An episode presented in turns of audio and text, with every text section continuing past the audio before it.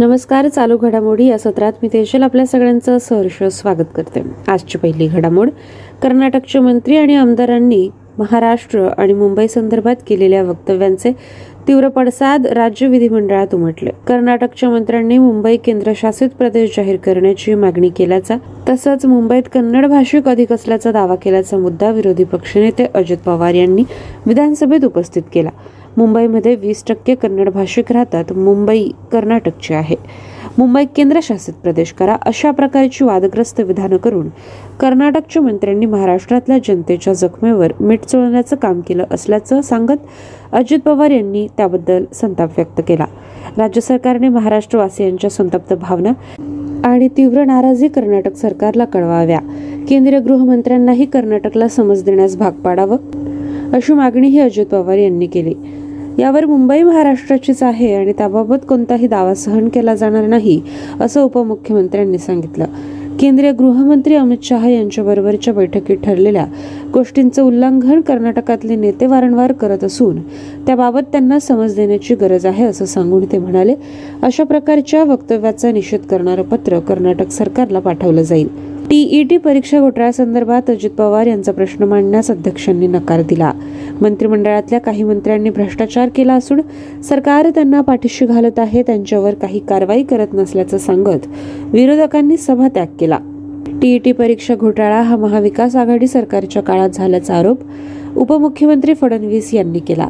मागील सरकारच्या काळात जो टीईटी घोटाळा झाला त्यात अपात्र कंपन्या पात्र केल्या हे कुणी केलं याची उच्चस्तरीय चौकशी केली जाईल असं ते म्हणाले गायरान जमीन घोटाळा आरोपासंदर्भात कृषी मंत्री अब्दुल सत्तार यांनी सभागृहात निवेदन दिलं वळूया पुढील बातमीकडे विधानसभेत लोकायुक्त विधेयक संमत झालं लोकायुक्तांच्या अधिकार क्षेत्रात मुख्यमंत्री अन्य मंत्री तसंच लोकप्रतिनिधी यांचा समावेश असणार आहे हे विधेयक दोन दिवसापूर्वी सदनात मांडण्यात आलं आणि त्यानंतर विरोधी पक्षांच्या आमदारांच्या अनुपस्थित आणि कोणतीही चर्चा न होता विधेयक संमत झालं एकोणावीसशे एकाहत्तर सालच्या लोकायुक्त कायद्याची जागा आता हे विधेयक घेईल यात भ्रष्टाचार विरोधी कायद्याचा अंतर्भाव असेल लोकप्रतिनिधींच्या विरोधात गुन्हा दाखल करण्यासाठी भ्रष्टाचार विरोधी कायद्याव्यतिरिक्त निराळ्या तरतुदींचा समावेश या विधेयकात केला असल्याचं उपमुख्यमंत्र्यांनी याविषयी बोलताना सांगितलं लोकायुक्त कायदा संमत करणारं महाराष्ट्र हे देशातील पहिलं राज्य ठरलं आहे राज्यातल्या साखर कारखान्यांना ऊसतोड मजूर पुरवणाऱ्या कंत्राटदार मुकादमांकडून साखर कारखान्यांची ऊस उत्पादक शेतकऱ्यांची ट्रॅक्टर खरेदी करून वाहतूक सुविधा पुरवणाऱ्या सुशिक्षित बेरोजगार आणि शेतकऱ्यांच्या मुलांची होत असलेल्या फसवणुकीसंदर्भात अजित पवार यांनी सरकारचं लक्ष वेधलं सहकार मंत्री अतुल सावे यांनी या संदर्भात बैठक घेऊन गोपीनाथ मुंडे ऊसतोड कामगार कल्याण महामंडळाच्या माध्यमातून आवश्यक उपाययोजना करण्याचं आश्वासन दिलं तुतीच्या प्रकल्पाला चालना देण्याची गरज असून पैठणी तयार होऊ शकते इतका चांगला रेशीम धागा मराठवाड्यात तयार होऊ शकतो असं माजी मंत्री राजेश टोपे यांनी विधानसभेत मांडलं तालुका औद्योगिक विकास महामंडळाच्या ठिकाणी पायाभूत सुविधा सुधारल्याशिवाय रोजगार उपलब्ध होऊ शकणार नाही असं मत त्यांनी व्यक्त केलं मराठवाड्याच्या विकासासाठी सर्व गोष्टी बाजूला ठेवून एकत्र येऊयात असं आवाहनही त्यांनी केलं सर्व जिल्ह्यांमध्ये वैद्यकीय महाविद्यालय या धोरणाप्रमाणेच जालन्याला सुद्धा वैद्यकीय महाविद्यालय होण्याची अत्यंत आवश्यकता असल्याचं टोपे म्हणाले या पुढील बातमी श्रीलंकेबरोबर पुढच्या आठवड्यात सुरू होत असलेल्या क्रिकेट सामन्यासाठीचा भारतीय संघ जाहीर झाला आहे भारतीय क्रिकेट नियामक मंडळाने याबाबतचं पत्रक प्रसिद्ध केलं टी ट्वेंटी आणि एकदिवसीय सामन्यांसाठीचे संघ जाहीर झाले असून टी ट्वेंटीसाठी अष्टपैलू खेळाडू हार्दिक पांड्या तर एकदिवसीय सामन्यांसाठी रोहित शर्माकडे कर्णधारपदाची धुरा आहे टी ट्वेंटीमध्ये सूर्यकुमार यादव तर एकदिवसीय सामन्यात हार्दिक पंड्या उपकर्णधार असतील रोहित शर्मा आणि विराट कोहली या ज्येष्ठ खेळाडूंना टी ट्वेंटीसाठी विश्रांती देण्यात आली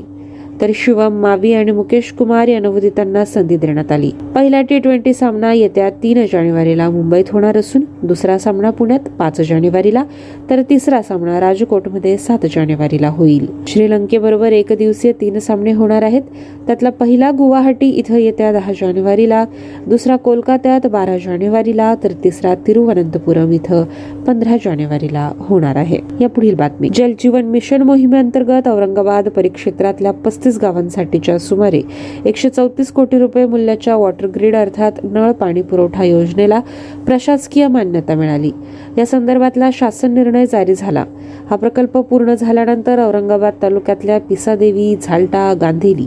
गेवराई तांडा तिसगाव दौलताबाद शरणापूर केसापुरी जटवाडा यासह पस्तीस गावांना नळानं पाणी पुरवठा करता येईल पुढील घडामोड माजी गृहमंत्री अनिल देशमुख यांच्या जामिनाला आणखी स्थगिती देण्यास मुंबई उच्च न्यायालयाच्या सुटीकालीन पीठानं नकार दिला भ्रष्टाचार प्रकरणी अटकेत असलेल्या देशमुख यांच्या जामिनाला स्थगिती देण्याची मागणी केंद्रीय अन्वेषण विभाग सीबीआयनं पीठाकडे केली होती न्यायालयानं ती फेटाळून लावली देशमुख यांची कारागृहातून जामिनावर मुक्तता होऊ शकते पुढील घडामोड राज्यभरात विभागीय कार्यालय पातळीवर कृत्रिम उपग्रह केंद्र उभारण्याचा निर्णय महाराष्ट्र राज्य कौशल्य विद्यापीठानं घेतला त्यानुसार नाशिकच्या शासकीय औद्योगिक प्रशिक्षण संस्थेच्या प्रांगणात हे केंद्र उभारलं जाईल अशी माहिती विद्यापीठाच्या कुलगुरू डॉक्टर अपूर्वा पालकर यांनी नाशिक इथं बातमीदारांना दिली त्यांनी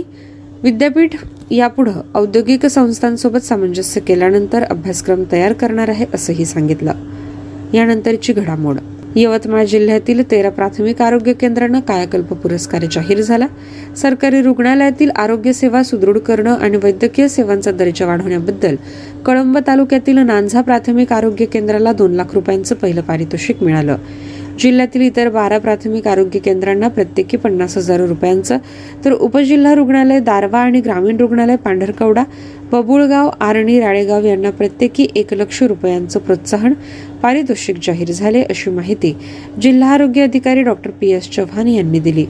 पुरस्काराची रक्कम या आरोग्य केंद्रांमधील रुग्णसेवेच्या विस्तारासाठी खर्च केली जाणार आहे यानंतरची बातमी सीबीएसई अर्थात केंद्रीय माध्यमिक शिक्षण मंडळानं दहावी आणि बारावीच्या प्रात्यक्षिक परीक्षांच्या तारखा जाहीर केल्या दहावी आणि बारावीच्या प्रात्यक्षिक परीक्षा दोन जानेवारी ते चौदा फेब्रुवारी या कालावधीत होतील प्रात्यक्षिक परीक्षा प्रकल्प आणि अंतर्गत मूल्यांकन दोन पासून सुरू होईल परीक्षांचे वेळापत्रक सीबीएसईच्या संकेतस्थळावर उपलब्ध आहे यानंतरची घडामोड युक्रेन संघर्षाच्या वेळी रशियन खनिज तेल उत्पादनांच्या विक्रीवर दर मर्यादा लागू करणाऱ्या देशांना खनिज तेल पुरवठा बंद करण्याचा निर्णय रशियानं घेतला येत्या एक फेब्रुवारीपासून एक जुलैपर्यंत ही बंदी लागू राहील असं रशियाचे अध्यक्ष व्लादिमीर पुतीन यांनी जारी केलेल्या आदेशात म्हटलं तसंच अध्यक्ष पुतीन यातल्या काही देशांना तेल पुरवठा करण्याची विशेष परवानगी देऊ शकतात असंही आदेशात स्पष्ट केलं आहे रशियाची तेल उत्पादनं प्रतिपंप साठ अमेरिकन डॉलरपेक्षा जास्त दरानं खरेदी करू नये असा ठराव युरोपीय संघ ऑस्ट्रेलिया आणि जी सात संघटनेनं केला तो पाच डिसेंबरपासून अंमलात आणला जात आहे वळया पुढील बातमीकडे राजस्थानमध्ये गेल्या आठवड्याभरापासून थंडीची लाट जाणवत आहे शेखावती भागाला सर्वाधिक फटका बसला सिकर जिल्ह्यातील फतेहपूर आणि सिरोही मधील माउंट अबू इथं गोठणबिंदूच्या खाली तापमान नोंदवलं गेला फतेहपूरमध्ये किमान तापमान उणे एक पूर्णांक सात दशांश आणि माउंट अबू इथं उणे अर्धा अंश सेल्सिअस होतं दहा जिल्ह्यात रात्रीचं तापमान पाच अंश सेल्सिअसच्या खाली राहिलं धुक्यामुळे अनेक जिल्ह्यात रस्ते रेल्वे आणि विमान वाहतुकीवर परिणाम झाला या पुढील बातमी अमेरिकेत आलेल्या प्रचंड हिमवादळात दगावलेल्यांची संख्या आता चौसष्टच्या वर गेली यापैकी अठ्ठावीस मृत्यू बफेलो शहरात झाले संपूर्ण अमेरिकेत तापमानात मोठी घट झाली बर्फ वाऱ्यावर पसरून सर्वत्र पांढरा शुभ्र झालं आहे वीज पुरवठा खंडित झाला आहे तसंच हजारो विमान उड्डाणं रद्द झाली नागरिक अन्न पुरवठ्याविना घरांमध्ये अडकून पडले आहेत कॅनडापासून ते मेक्सिकोच्या सीमेपर्यंत हिमवादळ पसरलं आहे न्यूयॉर्कमध्ये बचाव कार्यात मदतीसाठी नॅशनल गार्डचे शेकडो सैनिक तैनात केले गेले अमेरिकेचे अध्यक्ष जो बायडन यांनी आपत्कालीन घोषणा केली पुढील काही दिवसात हवामान सामान्य होण्याचा अंदाज आहे परंतु प्रवास न करण्याचा सल्ला लोकांना देण्यात आला या प्रचंड हिमवादळामागे हवामान बदलाचं संकट कारणीभूत असल्याचं मत वैज्ञानिकांनी व्यक्त केलं यानंतरची बातमी सतराव्या महाराष्ट्र राज्य अजिंक्यपद निवड चाचणी आणि कबड्डी स्पर्धेला अहमदनगर इथं सुरुवात झाली ही स्पर्धा मॅटवर खेळवली जात असून त्यासाठी सहा मैदानं तयार करण्यात आली राज्यभरातून महिला आणि पुरुषांचे प्रत्येकी पंचवीस संघ यात सहभागी झाले विद्यार्थी मित्रमैत्रिणींनो आज आपण चालू घडामोडी या सत्राचा आढावा घेतला आहे पुन्हा भेटूया पुढील सत्रात धन्यवाद नमस्कार दोस्तों मैं तेजल आप सभी का स्वागत करती हूँ आज के daily current affair updates Hindi भाषा में आज का पहला अपडेट है योजनाएं और समितियों के बारे में तमिलनाडु सरकार ने डिंडीगुल में फ्रेंड्स ऑफ लाइब्रेरी योजना शुरू की है जिसमें किताबें व्यक्तिगत रूप से उन लोगों को प्रदान की जाएगी जो राज्य संचालित पुस्तकालयों में जाने में असमर्थ है इस उद्देश्य के लिए स्वयं सेवकों की सेवा का उपयोग किया जाएगा डिंडीगुल में योजना का उद्घाटन करने वाले स्कूल शिक्षा मंत्री अनबिल महेश पोया मुजी ने कहा तदनुसार दिव्यांग व्यक्ति वरिष्ठ नागरिक बच्चे और अस्पताल में भर्ती रोगी जो पुस्तकालय में नहीं आ सकते उन्हें इस पहल से लाभ होगा अगला अपडेट है खेल का पाकिस्तान और इंग्लैंड के बीच तीसरे टेस्ट के दौरान पदार्पण करने वाले रेहान अहमद टेस्ट डेब्यू पर पांच विकेट लेने वाले सबसे कम उम्र के गेंदबाज बन गए अहमद ने आगा सलमान को आउट करके पाकिस्तान की दूसरी पारी में अपना पांचवा विकेट हासिल किया रेहान अहमद 18 वर्ष और 128 दिन पुरुषों के टेस्ट क्रिकेट के इतिहास में पांच विकेट का दावा करने वाले सबसे युवा नवोदित खिलाड़ी बन गए उन्होंने मौजूदा ऑस्ट्रेलियाई टेस्ट कप्तान पेट कमिंस को पीछे छोड़ दिया जिन्होंने 18 साल और एक दिन की उम्र में यह उपलब्धि हासिल की थी अगला अपडेट भी है खेल के बारे में फ्रांस के स्ट्राइकर करीम बेंजमा ने अपने 35वें जन्मदिन पर अंतर्राष्ट्रीय फुटबॉल से संन्यास लेने की घोषणा की फ्रांस द्वारा विश्व कप फाइनल में पेनल्टी पर अर्जेंटीना से हारने के एक दिन बाद बेलोन डी और विजेता जिन्होंने सतानवे प्रदर्शनों में सैंतीस बार स्कोर किया था उनसे कतर में फ्रांस के लिए लाइन का नेतृत्व करने की उम्मीद थी लेकिन प्रशिक्षण शुरू होने से एक दिन पहले जांग की चोट के कारण टूर्नामेंट से चूक गए बेंजमा ने 2007 में अंतर्राष्ट्रीय पदार्पण किया उन्होंने 2008 और 2012 में यूरोपीय चैंपियनशिप और 2014 में विश्व कप खेला अगला अपडेट है पुरस्कार का स्मार्ट सिटीज मिशन आवास और शहरी मामलों के मंत्रालय ने अपनी पहल data smart cities empowering cities through data के लिए डिजिटल इंडिया अवार्ड 2022 में प्लेटिनम आइकन जीता है पुरस्कार की घोषणा data sharing and use for socio economic development श्रेणी के तहत की गई थी डेटा स्मार्ट सिटीज़ इनिशिएटिव एक मजबूत डेटा पारिस्थितिकी तंत्र बनाने में एक महत्वपूर्ण कदम है जो शहरों में साक्ष्य आधारित निर्णय लेने में सक्षम बनाता है इसका उद्देश्य भारत के सौ स्मार्ट शहरों में बेहतर प्रशासन के लिए डेटा की शक्ति का उपयोग करना है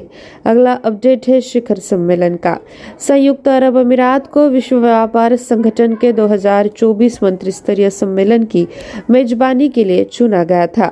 जो व्यापार मंत्री यात्रियों की सबसे बड़ी वैश्विक सभा है अबू धाबी में 26 फरवरी 2024 के सप्ताह के लिए निर्धारित बैठक एक धीमी वैश्विक अर्थव्यवस्था के लिए एक महत्वपूर्ण समय पर होगी जो यूक्रेन पर रूस के आक्रमण चल रही महामारी और दुनिया की दो सबसे बड़ी अर्थव्यवस्थाओं के बीच बढ़ते व्यापार युद्ध से जूझ रही है विश्व व्यापार संगठन की मंत्री स्तरीय बैठकें आमतौर पर द्विवार्षिक रूप से आयोजित की जाती है और अक्सर अंतर्राष्ट्रीय व्यापार वार्ताओं को आगे बढ़ाने के लिए राजनीतिक प्रोत्साहन प्रदान करती है अगला अपडेट है रक्षा का अधिकारियों ने कहा है कि भारतीय नौसेना को पांचवी स्कॉर्पियन श्रेणी की पनडुब्बी वागीर अगले महीने शुरू होने की योजना से पहले मिली है प्रोजेक्ट पचहत्तर के तहत निर्मित पनडुब्बी के शामिल होने से भारतीय नौसेना की युद्ध क्षमता में इजाफा होगा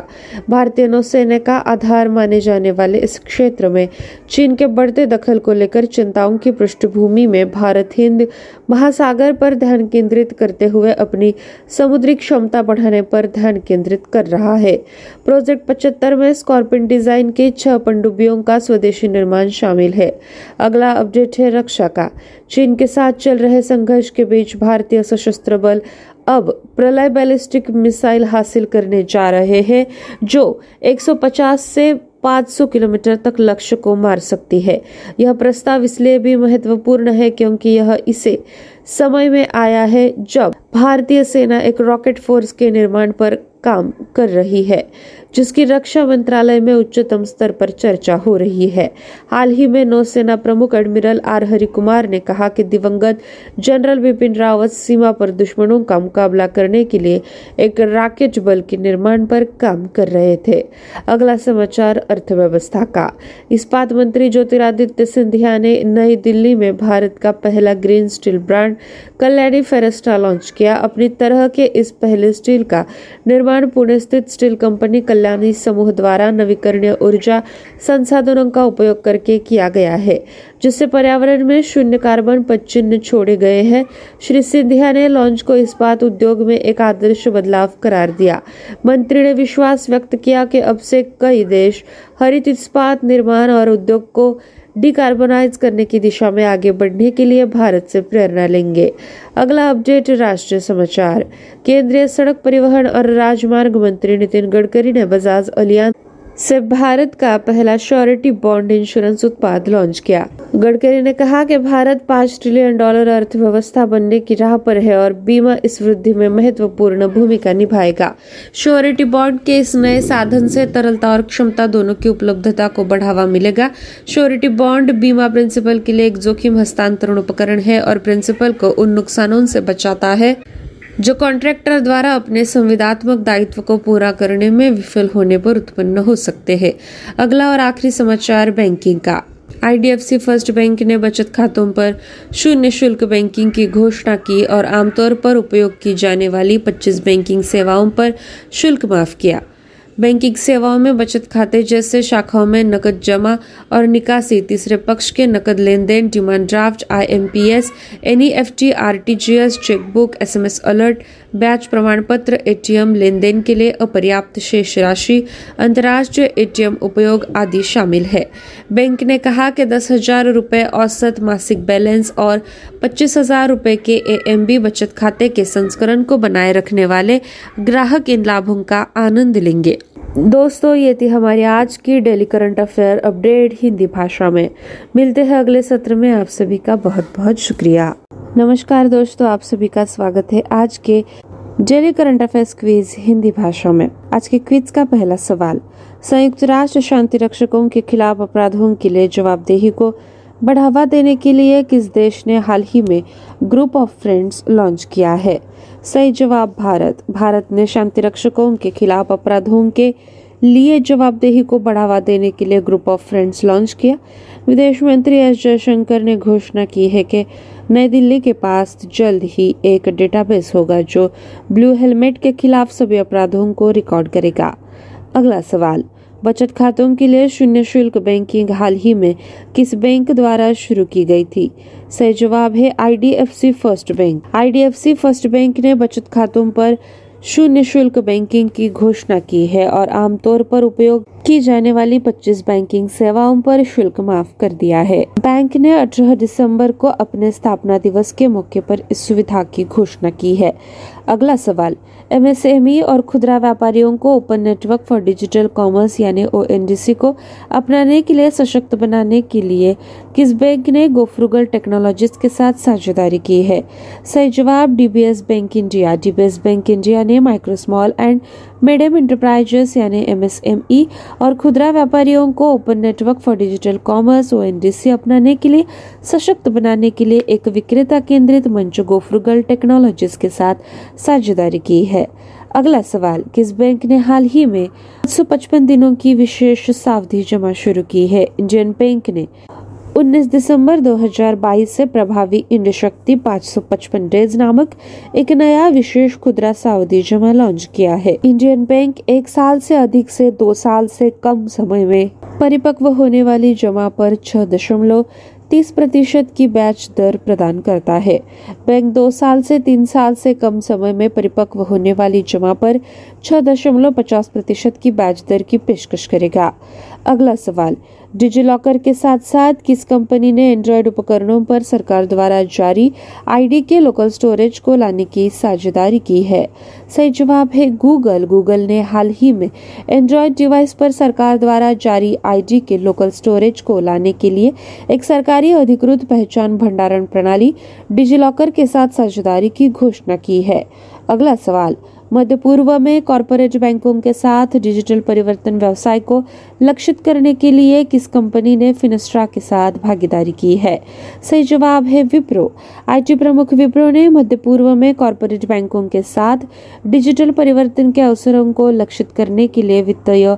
सॉफ्टवेयर अनुप्रयोगों और मार्केट प्लेस के वैश्विक प्रदाता फिनस्ट्रा के साथ साझेदारी की घोषणा की है अगला सवाल किसे हाल ही में सेबी के बोर्ड में नामित किया गया था सही जवाब है मनोज गोविल केंद्र ने कॉरपोरेट मामलों के मंत्रालय के सचिव मनोज गोविल को भारतीय प्रतिभूति और विनिमय बोर्ड सेबी के लिए नामित किया है मध्य प्रदेश के केडर के उन्नीस सौ बेच के एस अधिकारी गोविल सेवी बोर्ड के सदस्य के रूप में काम करेंगे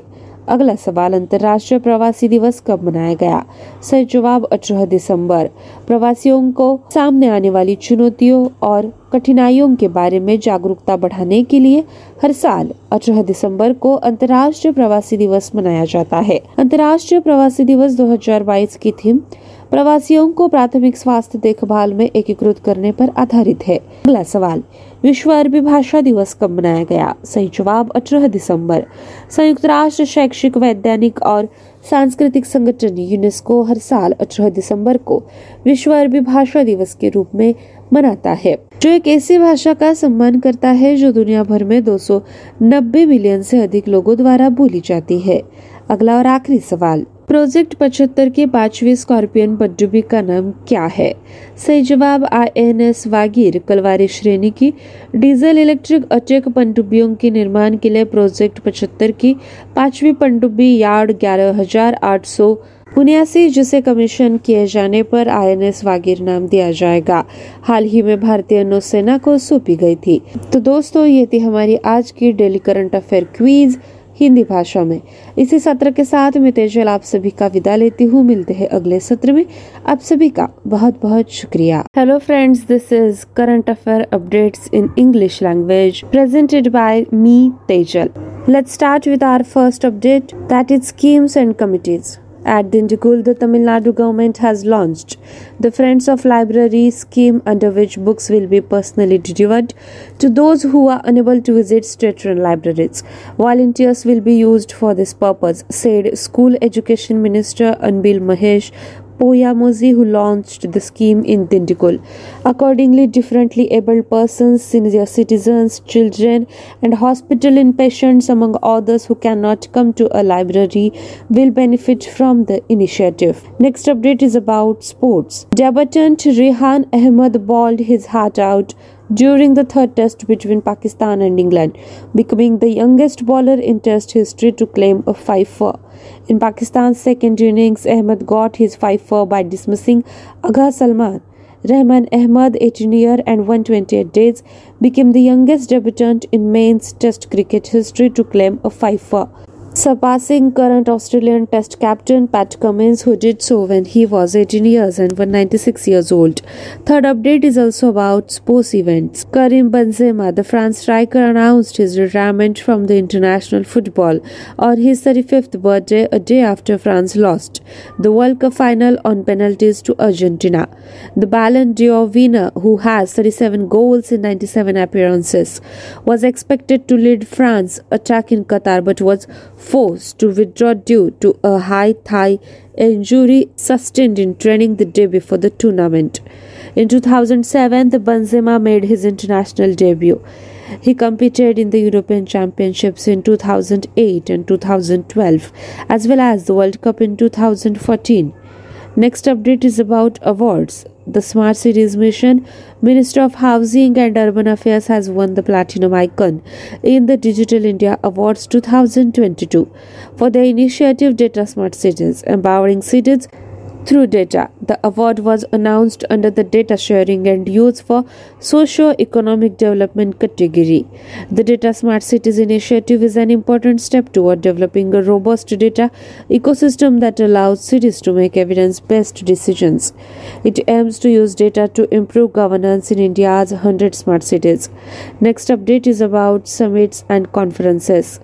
The United Arab Emirates was selected to host the World Trade Organization's 2024 Ministerial Conference, the largest global gathering of trade ministers. The meeting, scheduled for the week February 26, 2024, in Abu Dhabi, comes at a critical time for the world economy, which is reeling from Russia's invasion of Ukraine an ongoing pandemic, and a simmering trade war between the world's two largest economies. WTO ministerial meetings are typically held twice a year and frequently provide political impetus to advance international trade negotiations. Next update is about defense. According to officials, the Indian Navy has received the fifth Scorpion class submarine Vagir ahead of its planned commissioning next month. The induction of the Project 75 submarine is expected to strengthen the Indian Navy's combat capability. India has been focusing on strengthening its maritime capability with a focus on the Indian Ocean amid concerns about China's growing forays into the region, which is considered the Indian Navy's backyard. Project 75 includes the indigenous construction of six submarines of Scorpion design. Seventh update is about defense. In the midst of ongoing conflict with China, India's armed forces are set to acquire the Pralay ballistic missile which can hit targets from 150 to 500 kilometers away. The proposal is also significant because it comes at a time when Indian forces are developing a rocket force which has been discussed at the highest levels of Defense Ministry. Admiral R. Harikumar recently stated that the late General Bipin Rawat was working on the creation of a rocket force to counter border enemies. Next update is about an economy. Steel Minister Jyotiraditya Sindhya launched Kalyani Fresta, India's first green steel brand in New Delhi. This first of its kind steel was created by the Kalyani Group, a Pune based steel company, using renewable energy sources, leaving no carbon footprints in the environment. The launch, according to Mr. Sindhya, represents a paradigm shift in the steel industry. The minister expressed confidence that from now on, many countries will be inspired by India to move toward green steel manufacturing and industry decarbonization. Next update is about International event, Nitin Gadkari, Union Minister for Road Transport and Highways, launched one of India's first surety bond insurance products from Bajaj Allianz. According to Gadkari, India is well on its way to becoming a $5 trillion economy and insurance will play a critical role in this growth. The availability of both liquidity and capacity will be increased by this new surety bond instrument. Surety bond insurance is a risk transfer tool that protects the principal from losses that may occur if the contractor fails to perform their contractual obligations. Our next and last update is about banking event. IDFC First Bank announced zero fee banking on saving accounts and waive fees on 25 commonly used banking services. The banking services include saving accounts such as cash deposit and withdrawal at branches, third party cash transactions, demand drafts, IMPS, NEFT, RTGS, checkbook, SMS alerts, interest certificates, insufficient balance for ATM transactions, international ATM usage, and so on. The bank said that customers maintaining as low as 10,000 rupees average monthly balance as well as 25 rupees AMB saving account variant will enjoy these benefits. Dear friends, this was our daily current affair updates in English language. For more such updates, do stay tuned to us. Thank you so much. Hello, friends, this is Tejal welcoming all of you to the today's daily current affairs quiz in English language. First question of the quiz is to promote accountability for crimes against United Nations peacekeepers, which country has recently launched a group of friends? Correct answer is India. India has launched a group of friends to promote accountability for crimes against peacekeepers with External Affairs Minister as Jayashankar announcing that New Delhi will soon have a database that will record all crimes against the Blue Helmets.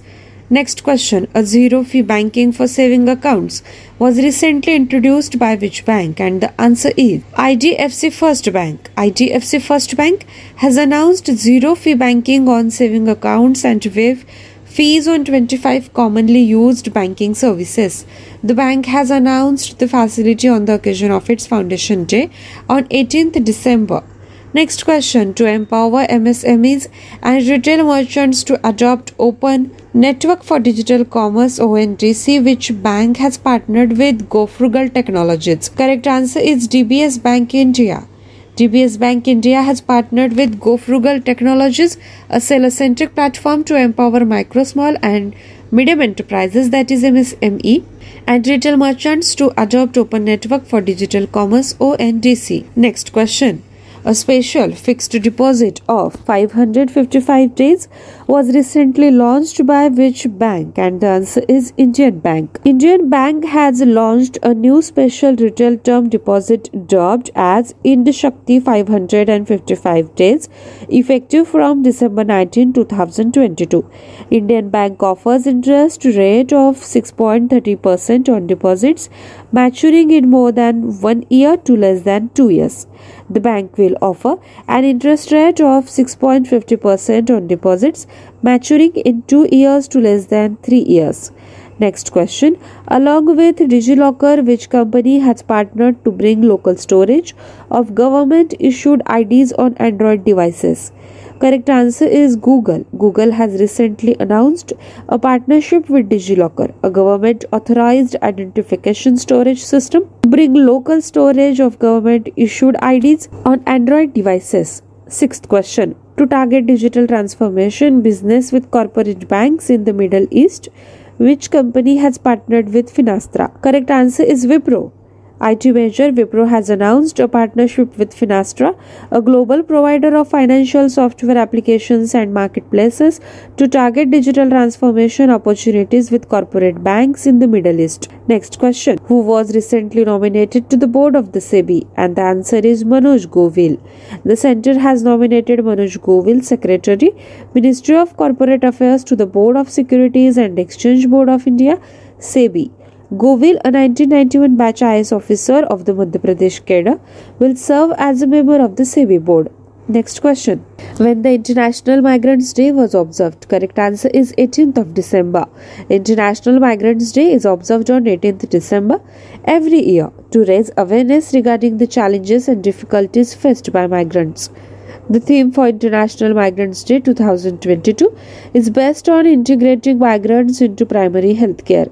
Ninth question. When the World Arabic Language Day was observed? Correct answer. Again, 18th December, the United Nations Educational, Scientific and Cultural Organization, that is UNESCO, observes December 18 as the World Arabic Language Day every year, honoring a language that is spoken by more than 290 million people around the world. Next question, which is the last one. What is the name of the fifth Scorpion submarine of Project 75? And the answer is INS Vagir, the fifth submarine of Project 75, to build Kalavri class diesel electric attack submarines yard 11879, which when commissioned will be christened. INS Vagir was delivered to the Indian Navy recently. Dear friends, this was our daily current affair quiz in English language. For more such updates, do stay tuned to us. Thank you so much.